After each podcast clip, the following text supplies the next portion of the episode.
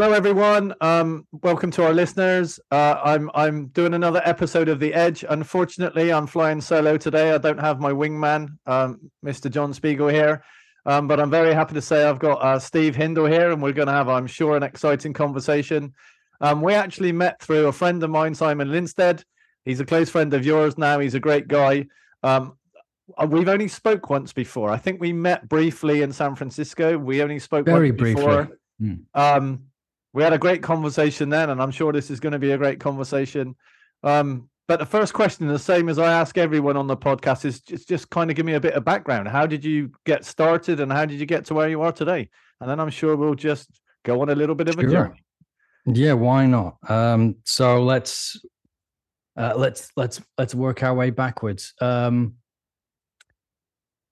a little bit about me. What do I what do I do now? And then we'll get into the how the how the hell did I get here? See, I'm trying to keep it clean already, Jaye. Um, all right, so I'm the founder of a of a company called Achilles Shield, um, which I've had since uh, 2007 when I set it up when I was back in the UK in Edinburgh. And um, I, I, what we do is is is essentially advisory work, right? Is we we help. Uh, that's what I'm driven to do, right? So now we get to the what is Steve Hindle, right? I'm a helper. That's what I am, generally speaking. Try and help. Um, and and I've done crisis management, um, incident response um, for many many different kinds of things. It's where I kind of carved out a niche, having a level head and no flight response, uh, which came from my youth. Um, so yeah, so Achilles Shield, cybersecurity and security and GRC advisory company um, just started out as a means to get paid more than anything else.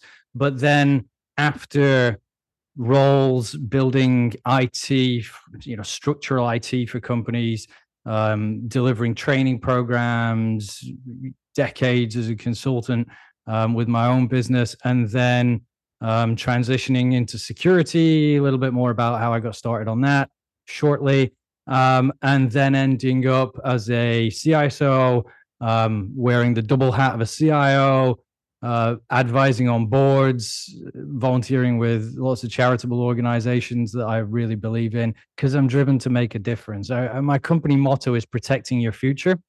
Um, and I say that in broad terms because that means a lot of different things to a lot of different people. And that's the point, I think, right? So that's uh, that's a little bit about me as to where I am today, how I got started. Uh, worked for the originally worked for the British government um, in a in a not too glamorous field, which was the collector of taxes. Sounds sounds lovely, doesn't it? yeah, um, yeah. It's the, it's the, job that everybody hates, right? Um, but I wanted to get into I wanted to get into government and politics, and now I absolutely fucking abhor politics. Um, but I wanted to get into government and politics when I was in school. I really loved the subject when I was studying it, that and human biology, right? So people, people, people, right? A common theme throughout my life. Tried to follow in my grandfather's footsteps because he was an accountant and I idolized him. He was also in the RAF during World War II. I wanted to be a pilot, couldn't do that, nerve damage. Um, so ended up trying to trying to follow in his footsteps, as you do when you're kids, right? He was a James Bond figure in my life. I'm a big James Bond fan. He says wearing an Omega watch, um, and uh, and I, I got into that point of uh, you know trying to follow a path that really wasn't designed for me. Um, so I uh, I I went down a path of trying to be an accountant. My math is subpar.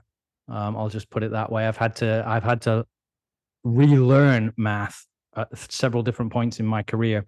Um, and it's funny that, that, you call it math because obviously you've forgotten that it's maths. I mean, you've been in America long enough.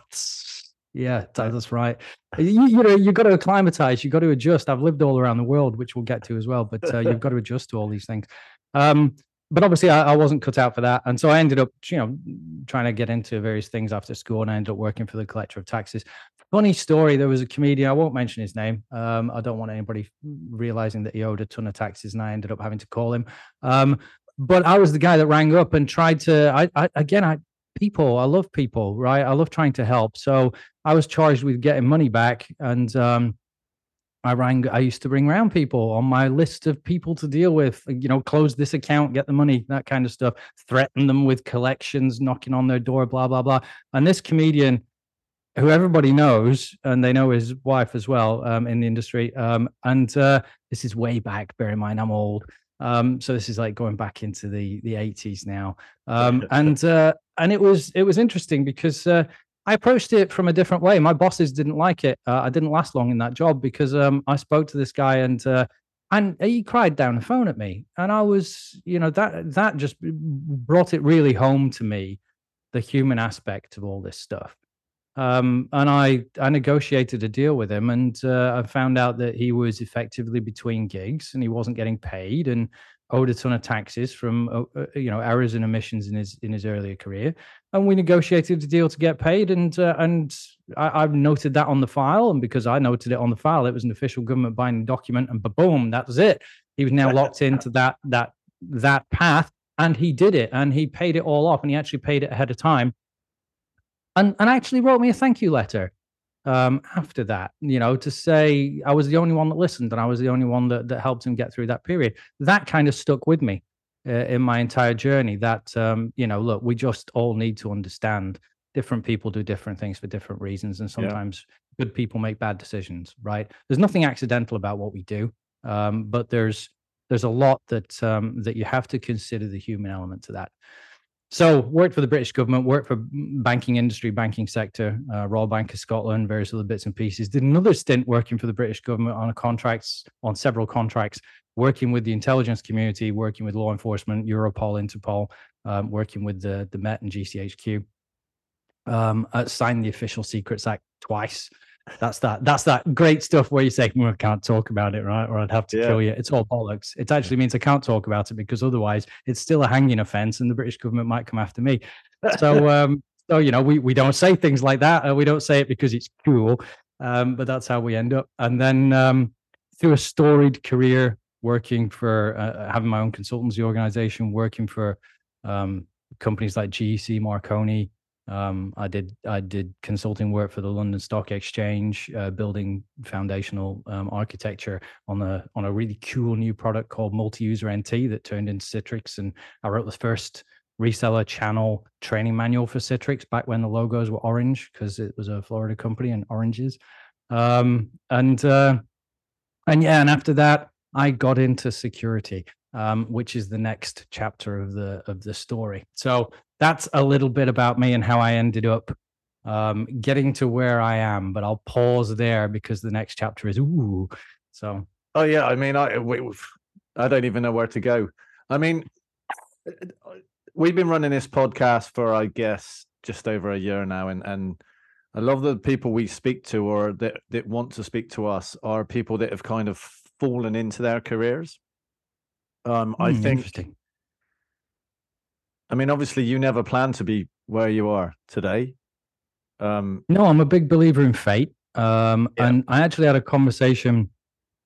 Um, I'm I'm in in really deep conversations, and I, I talked to the the founder and former CEO and now board member um, of a uh, of a of a company called Spirion.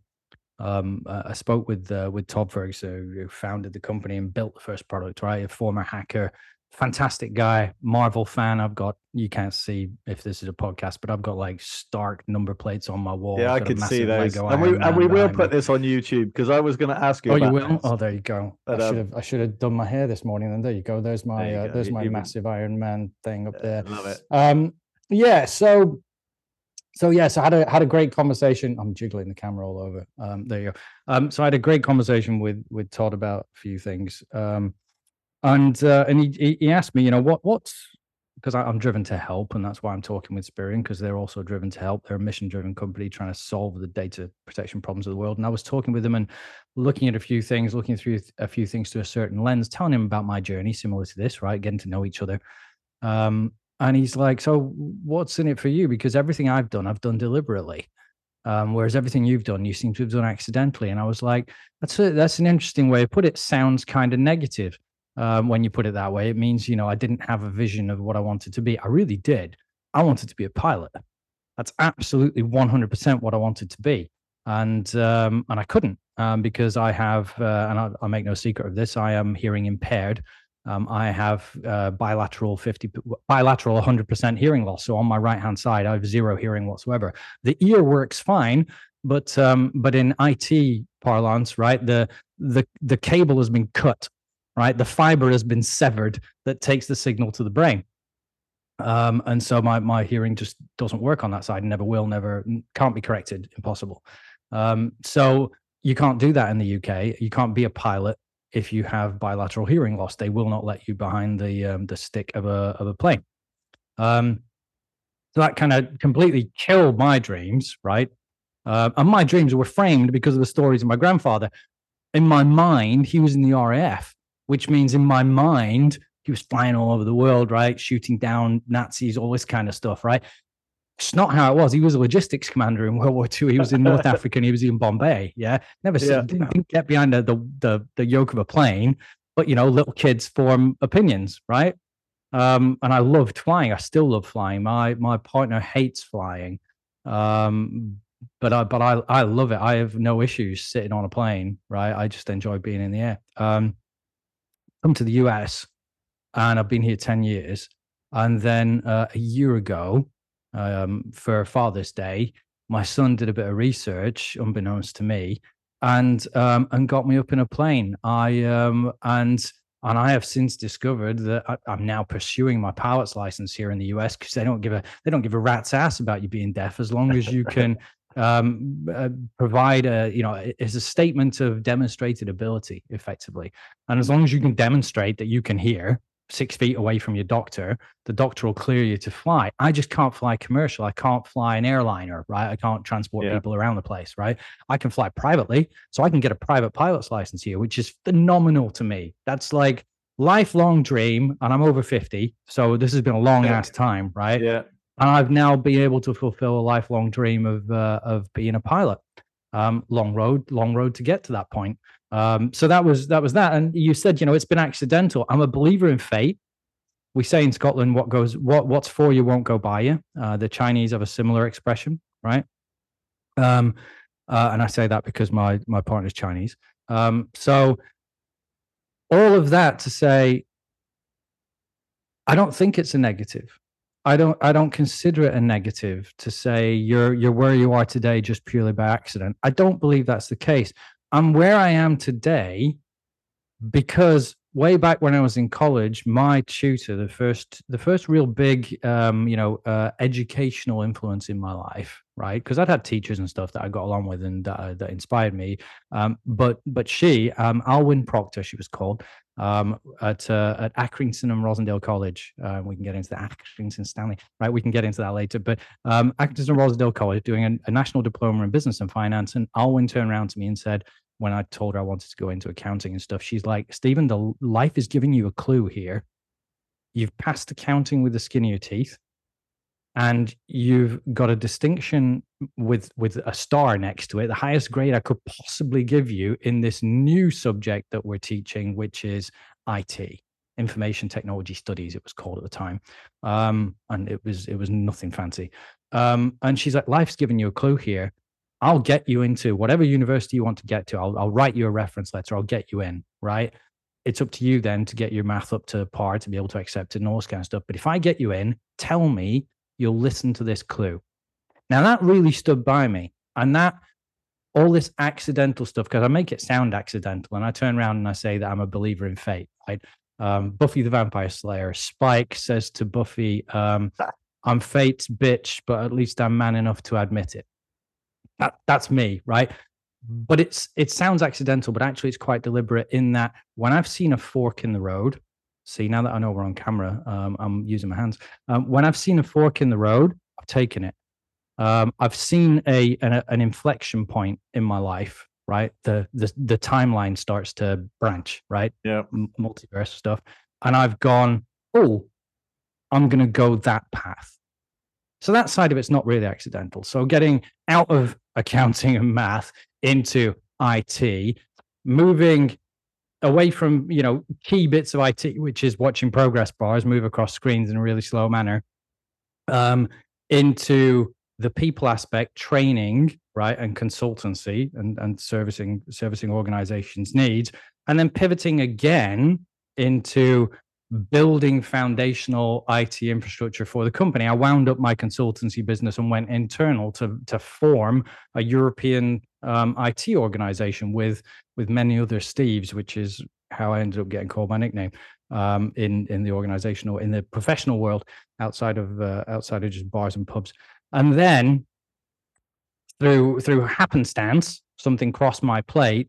Um, a security investigation for the British police, well, Scottish police.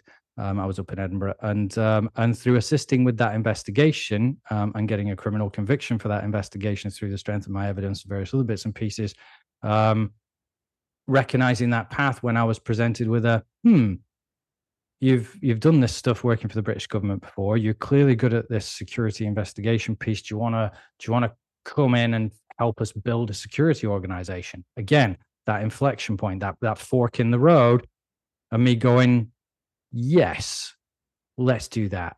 That gets me out of bed in the morning because again, I feel like I can help and I can make a difference. So it sounds accidental. Um, and I'll, I'll, go back to my conversation with Todd Ferguson. It sounds accidental. It sounds like I've just happened down this path, but actually, I've just rec- I've become adept at recognizing those opportunities and forks in the road to to take them. I I, I mean, again, I think that's superbly interesting. Um, I want to ask you about the role of the CISO because I'm really intrigued in what your response might be.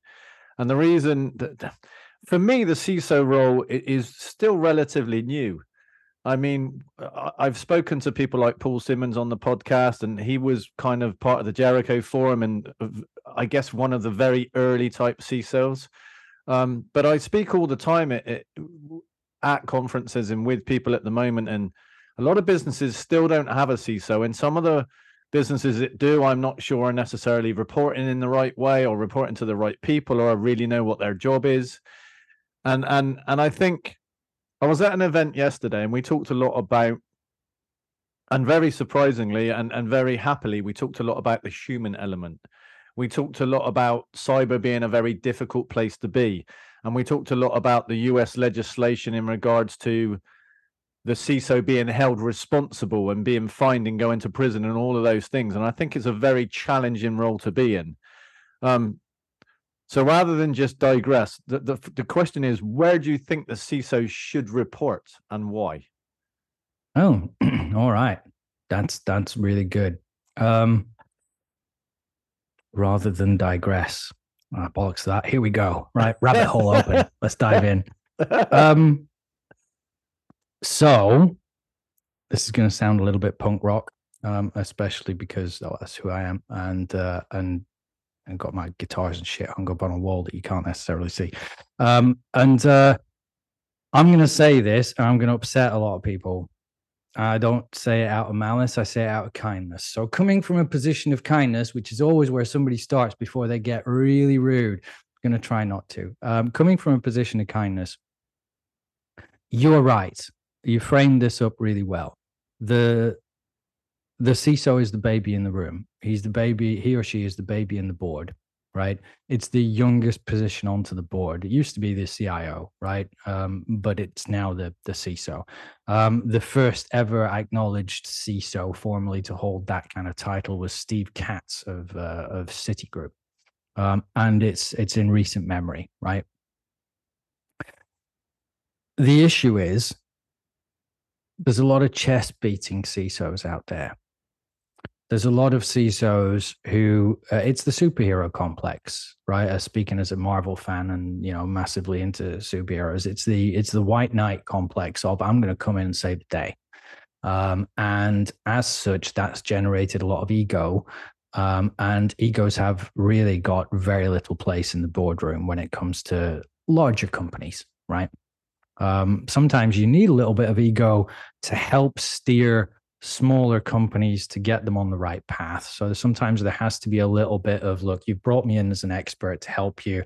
Um, I'm going to help you, but it should never be it's my way of the highway. And there's quite a lot of CISOs out there that it's my way of the highway. I am um, the CISO in residence for a group called the CISO Society, which has over 550 CISOs, um, predominantly United States, but increasingly global. And we're we're trying to take as many in as we can. And it's a and this is where the difference is. The CISO community isn't necessarily like the IT community. It is a community that generally pulls together because the good ones out there recognize we're all in the same fight. So we share information freely amongst each other, right? Chatham House rules in general. Don't know what that is? Look it up. Uh, most people will will understand what that is. Um, it just means uh, freely freely sharing information, not necessarily telling people where you got it. Um, and it, it, the the nature of that is to make the the company, the organization, the community stronger. Right. That's why I'm a big fan of BSides events versus the RSAs and the black hats. There's a place for the RSAs and the black hats, and that's selling product. Um, DEF CON used to be like that. DEF CON's turning into Black Hat. Black Hat's turning into RSA. RSA is just a monster, right? But you go to a BSides event, and what you find is they're local, they're community driven, and they're everybody pulling together and sharing stuff to help that particular segment of the community get better. That's why I'm a massive fan. This is a long road for a shortcut to say the role of the CISO, if we look at it optimistically for where it should be, um, is to empower the company to make the right decisions using data, not opinions, but using facts. Um, hey, we're in this industry. That means we're handling this data and we look at our environment and this data is probably not got the best controls around it. Let's secure the data. The data gets ignored right? People ignore the data. They focus on secure the endpoint. Why? Because it's a silver bullet. It's a product i can buy off a shelf right? Log management alerting. It's a product i can buy off a shelf right? We'll, we'll secure that. Um, a lot of people ignore the data right? Um, but if you start there because that's what the bad guys are after. They're after your people. Secure your people because the people are the way in. They're not busting through a firewall. This isn't war games, right? Or hackers, Angelina Jolie, uh, Jonny Lee Miller, favorite film. That's why I keep mentioning it. Um, and uh, they're not going in that way. They're not. They're not tapping away uh, writing lines of code. That happens in the background, right? But they're going in through the people because they recognize that people are fallible. Why? Because we all want to help. Um, and so even the bad guys We want to help the bad guys without realizing it. Social engineering, phishing, blah blah sure every other guest has talked about that. I won't go into it in any more detail. But um, but then everybody's everybody's silver bulleting and band-aiding problems, right? Just by buying box product and believing that they can solve the security problems of an organization by spending money. Um, what they don't do is they don't take the time. This is why I'm going to upset a lot of CISOs out there. Um, they have all the ego and they don't take the time to be humble, shut their mouths, open their ears, and listen to the business. Listen to your CFO what what keeps your CFO up at night? I guarantee it's not ransomware. They might say that because it's a news headline and they keep getting bombarded by these losses and these dollar bills are being paid out by these companies, right? But that's not really what keeps them up at night. What keeps them up at night is making money, right? It's it's EBITDA, it's it's your ARR, right? That's what keeps them up at night because that's what they're held accountable for. So you talk to your CFO, and if you get to know that that's their problem, how are you as a CISO going to help that CFO make money and save money and be effective. If you're not addressing that and you're just asking them to spend more and more money buying all these tools, then you're not servicing the needs of your CFO. And if you talk to your COO, your COO is likely tasked with growing the business, making sure the business can scale, right? Operationally and foundationally, making sure that they can scale to meet the needs of their customers. You talk to your CRO, your chief revenue officer, they're charged with getting customers in, getting them out of the lead gen into the sales funnel, getting qualified leads to close, and absolutely getting the revenues in for the company, right? And if you talk to your CEO, your CEO is charged with meeting the needs of the shareholders, um, whoever the investors in a company might be. Even a private company has investors, right? Um, and if you talk to your board, their only concern is the investor and the shareholders, right? So, yeah. as a CISO, if you're just out there going, my only concerns are ransomware, phishing, that's how that's how I'm going to show value to the business. Okay, that's fine. That means you're protecting the business. That's that's okay. But you're not really servicing the needs of the business. You're not being a good partner or a good customer to the rest of the members on the board. And when I was with a, a public company as the as the head of function, I can't say I was the CISO um, because with that public company, it took them right until the end, right before we were required to appoint a chief security officer, and that security officer was operational. It wasn't you know anything related to security. Um, and, I, and I love the guy. Don't get me wrong. Um, but uh, but that company at, at, the executive level, when I left, I was the last executive standing prior to acquisition. Um, at the acquisition, I turned I literally turned the lights off in our in our Tampa HQ with uh, with our founders EA and, and my EA. Um, and important to note, right? when you're at that level in a bigger organization, you're not gauged on the same performance metrics and KPIs. You're gauged on everybody in that boardroom, all your other C level executives will weigh in and say, yeah, Jay was a good partner because he helped us get this project done on time. Jay was a good partner. Jay helped us do this. We've got this revenue because Jay's GRC and governance program and the certifications of trust that we delivered to our clients brought more sales into the sales funnel. Jay is a good partner because he reduced the total cost of ownership of the security tool stack, saving us this amount of money on our bottom line, right? None of that is, oh, Jay, Jay stopped five ransomware attacks coming in from email this week from our email gateway. Uh, we've seen the numbers, so that's great. Well done, Jay. None of that happens in the in the executive room. So the role of the CISO is often misunderstood. Um, the, the, a true CISO should understand the business, understand the needs of every other executive in the room, and find a way to help them with their mission. If it's I'm helping the CFO, when when we look at the tenure of a CISO, I think statistics are like less than two years. I mean, it depends on the statistics, but it's around the two year mark. Now, how are you going to ever embed yourself in a business in that period of time? And and mm. makes no sense. and some of this is me. yeah, and, and some of this is, and everybody looks at that and goes, "Oh, that's because the CISO is the chief scapegoat officer, so they get cut." Blah blah blah. I disagree. I think it's because the CISO doesn't take the time to embed themselves in the business, doesn't take the time to learn the business, just puts in a load of silver bullets. Holy crap, that guy's expensive. Oh my God, we still got hit by this malware or whatever it may be. He's crap, he's gone, right? And I say he just because I'm, I'm looking at this through, through a, a masculine lens. Um, the, the key piece around that is I lasted 25 years in in my career with a public company. Went from being private through public, through that journey, through many many acquisitions, taking in security um, teams from uh, you know M and A, and building an organization. When I left, we had 60 over 60 people all around the globe in my security team. Average tenure was 14 years, right? Um, and so I, I left that, and then I, I, I went into another organization as their as their CISO. Um, how long did I last in that organization before I chose to move on? Key key point there. Um, that was just about 18 months. So, you know, laying into your statistic. Some of it is the organization loses their appetite for the way that that CISO does things and chooses to move on from them. Other areas are the CISO chooses to move on. Now, that can go two ways. The CISO might choose to move on, as I did, because the company was going in a direction. I wanted to go in a different direction. Um, I won't get into many more details around that, but I chose to move on. Okay, that's my choice, right? I wasn't ousted. I I chose to leave, but I chose to leave because of my personal goals and mission, um, where I was driven. I built a foundational security program I got it to the point where it was assessed by our cyber insurers and the carrier to be best in class. I knew I'd built something good. I wasn't necessarily interested in just keeping the lights on. And so I chose to move on, right? Good luck, get somebody to keep the lights on, and then I'll, I'll move on to somewhere where I can also feel like I'm making a difference. But often, a CISO is also chasing, oh, well, I've got here, I've got this title, I've got this stepping stone, and now I'm chasing a better salary. Now I'm chasing, well, currently I report in through this channel and I want to report in a level further up. So I'm chasing that. So you get either title chasing, position, tier in the organization chasing, and CISOs move on, right? It's not always about rifts. It's not always a reduction in force. It's not always about that. Sometimes it's about the CISO moving on of their own volition.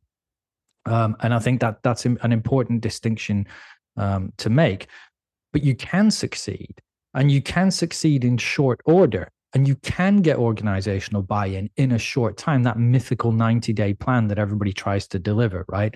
Um, and there are there are some really good insights out there um, through key members of the community that uh, that have written really cool ways to approach that 90 day plan. My approach to that 90 day plan is get in there and do absolutely nothing, make absolutely no foundational changes if you can. For the first the first two months easy Why? Because you have to learn the business. You have to learn where the gaps and the holes and the areas of improvement are. Take a business centric approach, and then in short order, you can you can make foundational change that makes a difference to the company. And at that point, you know, if you wanted to stay, you could absolutely stay, right? And if you've put that level of trust, that emotional um, and trust capital in the bank with all your fellow executives, if you do end up getting part of an incident, which everybody hopes they don't, but let's face it, it's likely you'll have some form of issue and incident in your career. If you've gone in there and put loads of money in the bank by me help you, me help you, me help you, not what can I get from you, right?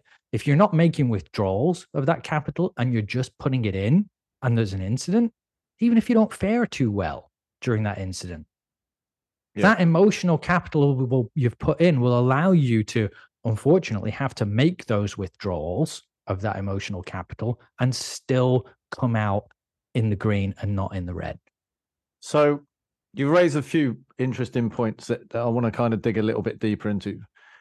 And I was trying to think the best way of phrasing the question. So the, the, the question really is twofold. If you were a board and you were hiring a CISO, what would you be looking for? But maybe the reverse of that is if you're looking to be a CISO, what skills do you need? And it's kind of the same answer, hmm. but eh, but equally adding on a little bit to that is, and you mentioned it a little bit, that maybe the CISO you need initially isn't the one you need to keep the lights on. Are they potentially different skill sets?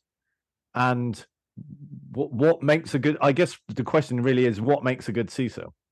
Mm. Is there such? Are they? Thing? Yes, I, I, think there is such a thing, and I think it's um, how far are you and where are you in your journey of maturity as a company, right?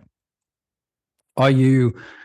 Do you do you have uh, the the foundational components of a good IT program. If not, you might want to look at hiring a, a CIO versus a CISO, right? Um, do you have asset management? Do you know where your assets are? Are you able to manage, patch, and control those assets across your organization?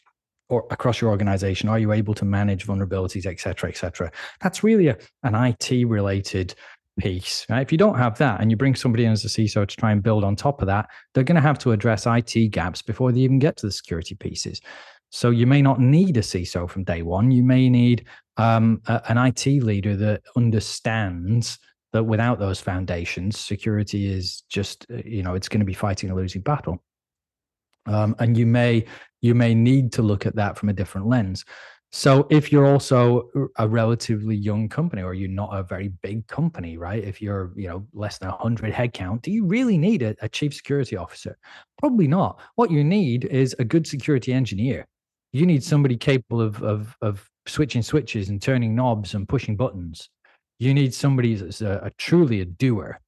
You can set the tone from the top as an organization of any size, but what you need at that point is doers. You don't need a security officer, right? You you just need a security doer. Um, you need a and, and and at that point, do you really need to hire somebody? Or would it be better for you to pay an MSSP? There's a million out there to manage your security for you. There's a lot of vCISOs, uh, some of which are former CISOs, some of which have never held a CISO role but hold a vCISO title because they've been security engineers and architects, and now they think they can tell an organization how, um, but they miss the why, right? And don't get me wrong, I know a lot of good vCISOs. Some people try to label me as a vCISO, and I, I try and stay away from that um, because a vCISO is really keeping the lights on. Um, you know, if you want somebody to come in and build strategy, that's more of an operational leader. And that's kind of where I'm at. Um, I'll come in and I'll build you a program. I'll come in, I'll give you advice. Um, if you want to name me as the security officer of a company, which several companies have, then I'll absolutely do that. But I, am doing it fractionally, right? I'm not. It's, it's not a full time job because what I need to do is I need to understand the business, right? If I'm coming in as a CISO, I need to understand the business. I need to say, well, you know what? This is the best framework for us to leverage. Um, we can leverage various other different pieces around there. Are, are we are we building ourselves off PCI DSS because we're handling payments? Are we looking at structural foundational IT security? ISO is probably a good deal, right? Or do we want something that is just readily and easily understood in simple parlance? In which case, the NIST cybersecurity framework tends to fit the job of most companies. That's that's the framework that we'll build this on. Here's the the key foundational tools that we need to execute that job. You can't do work without tools. So this is what these are the tooling we need. You can't get insurance without certain tools. So let's be fair, you just you can't get away from some of that. Um, but foundationally, then once that's once that's in play, you don't need a CISO to run that. You just need somebody that's capable of understanding it. Um, and so that's where I that's where I'm going to piss a lot of people off. I'm going to upset the apple cart a little bit by turning around and saying organizations think they need a CISO, they don't. They need somebody appointed who is going to be accountable for the security of the company. That doesn't need to be a CISO. It just doesn't. Depend on the size of your organization. The, the, the more, the bigger you are, if you're looking at IPO, right? If you're looking at acquisition, if you're looking at expansion, yes, you need somebody capable of delivering and executing a security strategy. Yes, that that is likely to be a CISO type role. But you asked earlier about where should it report. Um, you know, it's got to be operational. I truly don't believe that a CISO should report into IT. Why does it report into IT? Because IT has put themselves on the board and has established trust. And people look at security as a technology function, right? I believe it's an operational function, but they look at it as a technology function because CISOs are always pitching, oh, we can solve this through technology. They moan and complain about oh we shouldn't report to the CIO we should report to the the CEO why? Because everybody else does. Well that's fine but you're the baby on the board. You haven't established trust and everybody whenever and when, when anybody on that board asks you to solve a problem, you're pitching technology. Well, the person with the trust on the board with the biggest technology experience and tenure is the CIO. So you're going to get shoved under that under that bucket. So, you're so, going to get pushed into that compart- that compartment unless you stop approaching things from a silver bullet technology perspective and you start approaching things in the language of the CEO. You start talking in the language of the CEO, you'll report to them. And and that's a really interesting one because I I mean, I've had the luxury of of talking to a whole bunch of CISOs. I like how them, you said luxury. You make it sound like a pleasurable well, experience. I, I, I I applaud that. Some of them report into the CIO. Some of them report into the COO. Some of them report into finance. Some of them are on the board. The, the, but the biggest, I guess, the biggest issue that I've seen throughout my career is if your CIO and your CISO don't get on then you have a problem. Now, I know Absolutely. people like yourself that wear both hats, the CIO and the CISO hat, and that's great, depending on if you can get on in your own head. There's sometimes a battle there for some Have some people. hard conversations in the mirror. Yep. Yeah. um, and and I, and I wrote an article on this recently that for me the the the most important thing is those people understand that they're a team. Now you need one that looks after technology, and you need one that doesn't but has to have a say in what that technology is there, the, the why. Why are we doing it? And I definitely don't think they should report necessarily into finance. I still know CIOs that report into finance. And, and again, a lot of this goes back to the fact that IT was a finance it cost money it grew out of that right it wasn't unusual that your your it person worked into finance and i think that's growing um but I guess you agree that they need to get on as a team, right? Otherwise, it's you, are going to have a battle. You don't need those people absolutely. Fighting. No, absolutely. And and IT reporting into finance, yes, it, it it did and still does make a lot of sense. Why? Um, because a IT is is a massive cost center to an organization. It's not a profit center; it's a cost center. Um, if you really want to hold IT accountable on a dollar bill level for its capex and opex spend, make it report to the CFO because the CFO will hold them accountable, right? So that that explains a lot of that. Also, it's all about risk. Yeah, if you look at why the C, why the CISO is put under finance, it's because generally you're looking at the financial risk to the company, and so therefore the CISO is reporting into risk in that regard, right? Um, but again, if, if you're not positioning yourself operationally to support the operational needs of the business, you're not going to get into the reporting chain that is operational, which will lead up through COO and, and CFO, right? Um, I know CISOs that report in through legal. Why? Because legal owns a lot of the pieces around privacy, yeah. around all of those elements, right? GDPR, massive in the EU, all this kind of stuff. Um, and so, as such, making the the the CISO report in through legal counsel, legal sometimes heading up risk and privacy and all the rest of it. If you're a data security company, makes makes sense in those terms. It's all about what's right for the business. And CISOs get obsessed, and I mean obsessed, around where they should report to. And a lot of it is ego, right? But similarly, you can't you you struggle to i won't say you can't you struggle to hold it accountable because if the ciso is the backstop right it is responsible for patching their shit let's be really clear it's not the ciso's job to patch it systems you're a system owner it's your job to patch and close vulnerabilities and make sure your system's up to date your job not mine i'm the backstop as the CISO with a vulnerability management program to point out where you've missed something, where you've forgotten something, or where you're too resource strapped to get it done in a timely manner. Yep. And the reason I say that last piece is because that goes into where I'm going with this, which is the CISO and the CIO should be a partnership, right? In the public company I mentioned, the the CIO right? And the, the the person I reported into, who was the the senior VP, um, uh, he was the deputy CIO, but he headed up the security function at that level, at the board level, if you will. And they were like an old married couple. Oh my goodness, the the yelling and shouting that went on behind closed doors, right? When I first got into that room, when I worked my way up the chain and I got into that room, I sat there and my jaw was on the floor. I was like, if I talked to the CIO like that, I would be fired why? Because they had a good relationship. Yeah. They knew they could talk frankly and plainly, right? Um, uh, so it, it, it's called candor, right? It, I was searching for the word. Um, I blame the head cold I've got. Um, it's called candor, right? Um, you've got to be candid in your ability to work together as a partnership, right? Because if I'm not telling you right? Exactly what i see. If i'm if i'm if i'm sugarcoating this and this gets into something you mentioned earlier about the cio sorry the ciso being you know uh, jailed and all this kind of stuff you've got to be candid you've got to be transparent. If i'm not able to do that in the room with my partner which is it because it is my partner because I'm not patching shit. You are. I'm the backstop that tells you you've missed something, right?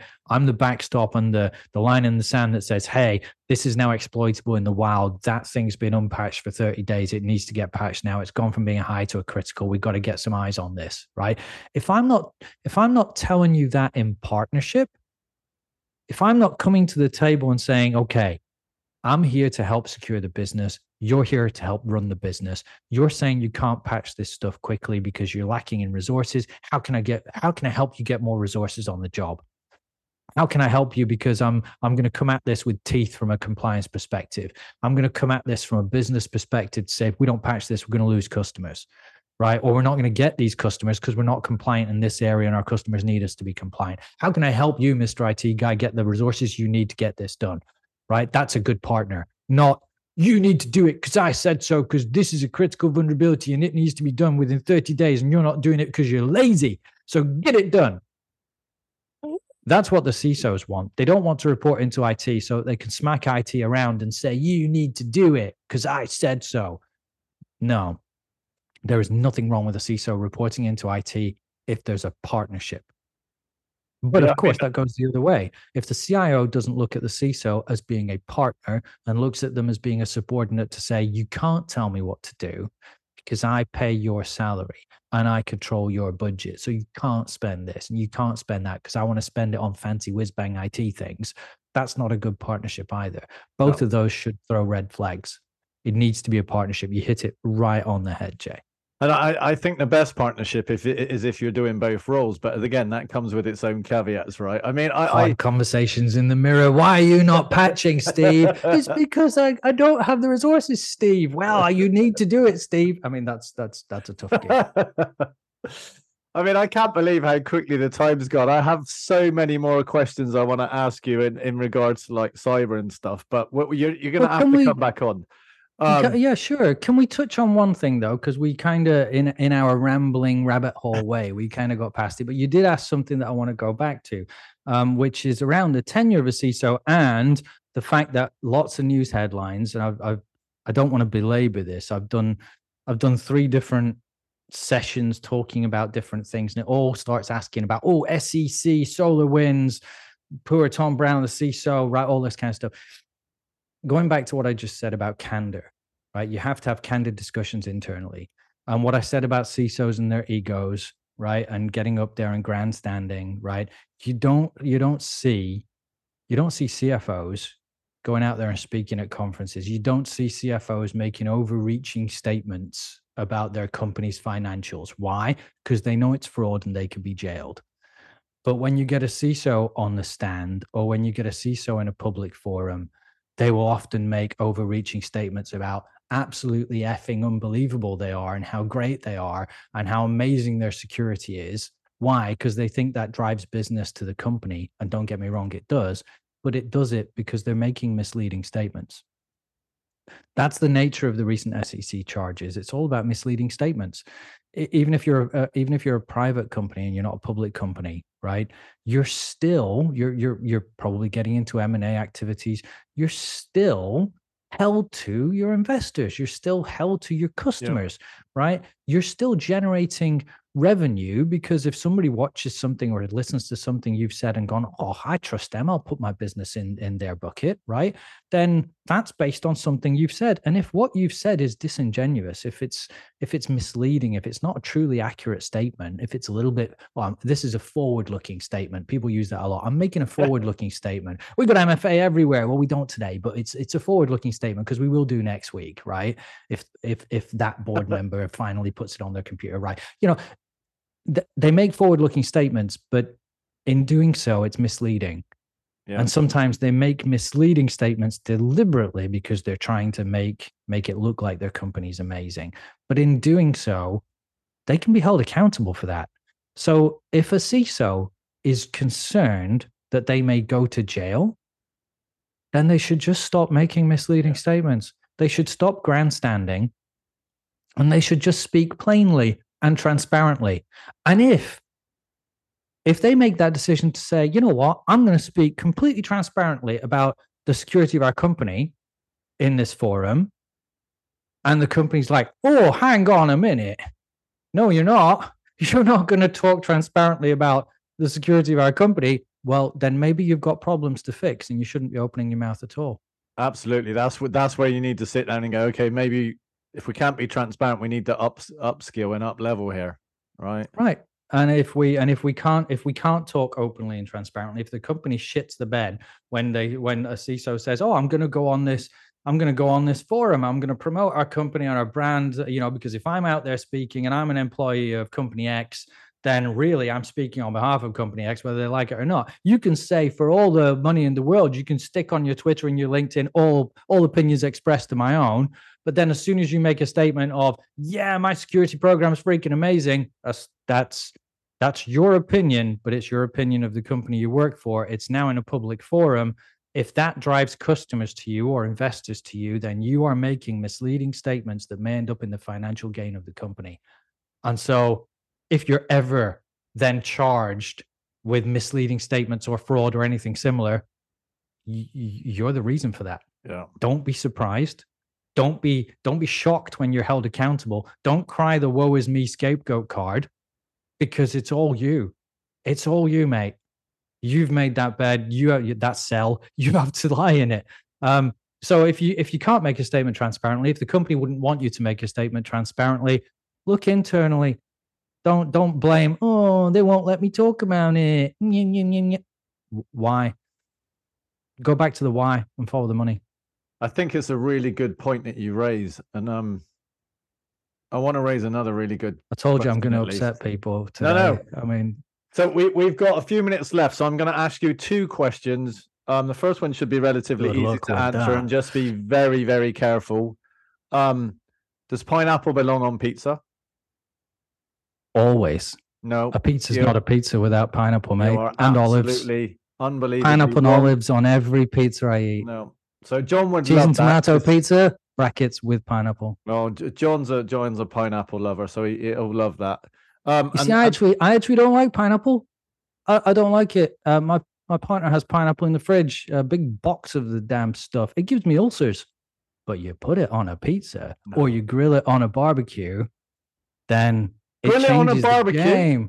I don't Huh? mind it grilled on a barbecue. Just don't put it on my pizza.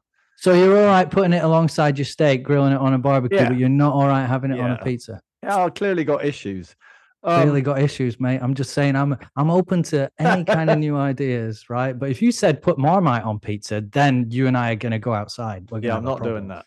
Um, all right, good. See, common ground. Second question is: It says down in the bottom of the window next to your name, Stitch, and I know you alluded to that earlier. Oh God, Um, you said we've only got a few minutes left. You've got about three or four minutes to answer that question. What? Why are you called Stitch? All right. So always leave the audience wanting more. I'll share a lot more detail on that at a later date. Um, I can summarize it by saying um, I put large amounts of my body through large amounts of glass when I was um, when I was a much younger person, um, all in the interest of of, of helping. And uh, and I ended up getting an absolute ton of stitches. And kids are merciless, and they will never let you live it down. And uh, and so that became a nickname. You got to take ownership of it. You just got to, especially if you're from Lancashire. So there you go. Well, that's definitely that that that we have to do episode two, and hopefully John can make it. But I mean, I've had, I mean, honestly, I had a ton of questions that I was going to ask you. I've got Oh, there through. go. Episode two. We can I've get got into through maybe five percent of them. Um, I'm hoping to meet you in person sometime, and I can't thank you enough for coming on. It's been great.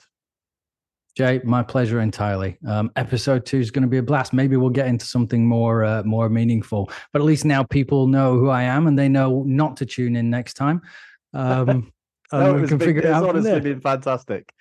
All right. Thanks, man. Thank you, sir. I appreciate your time.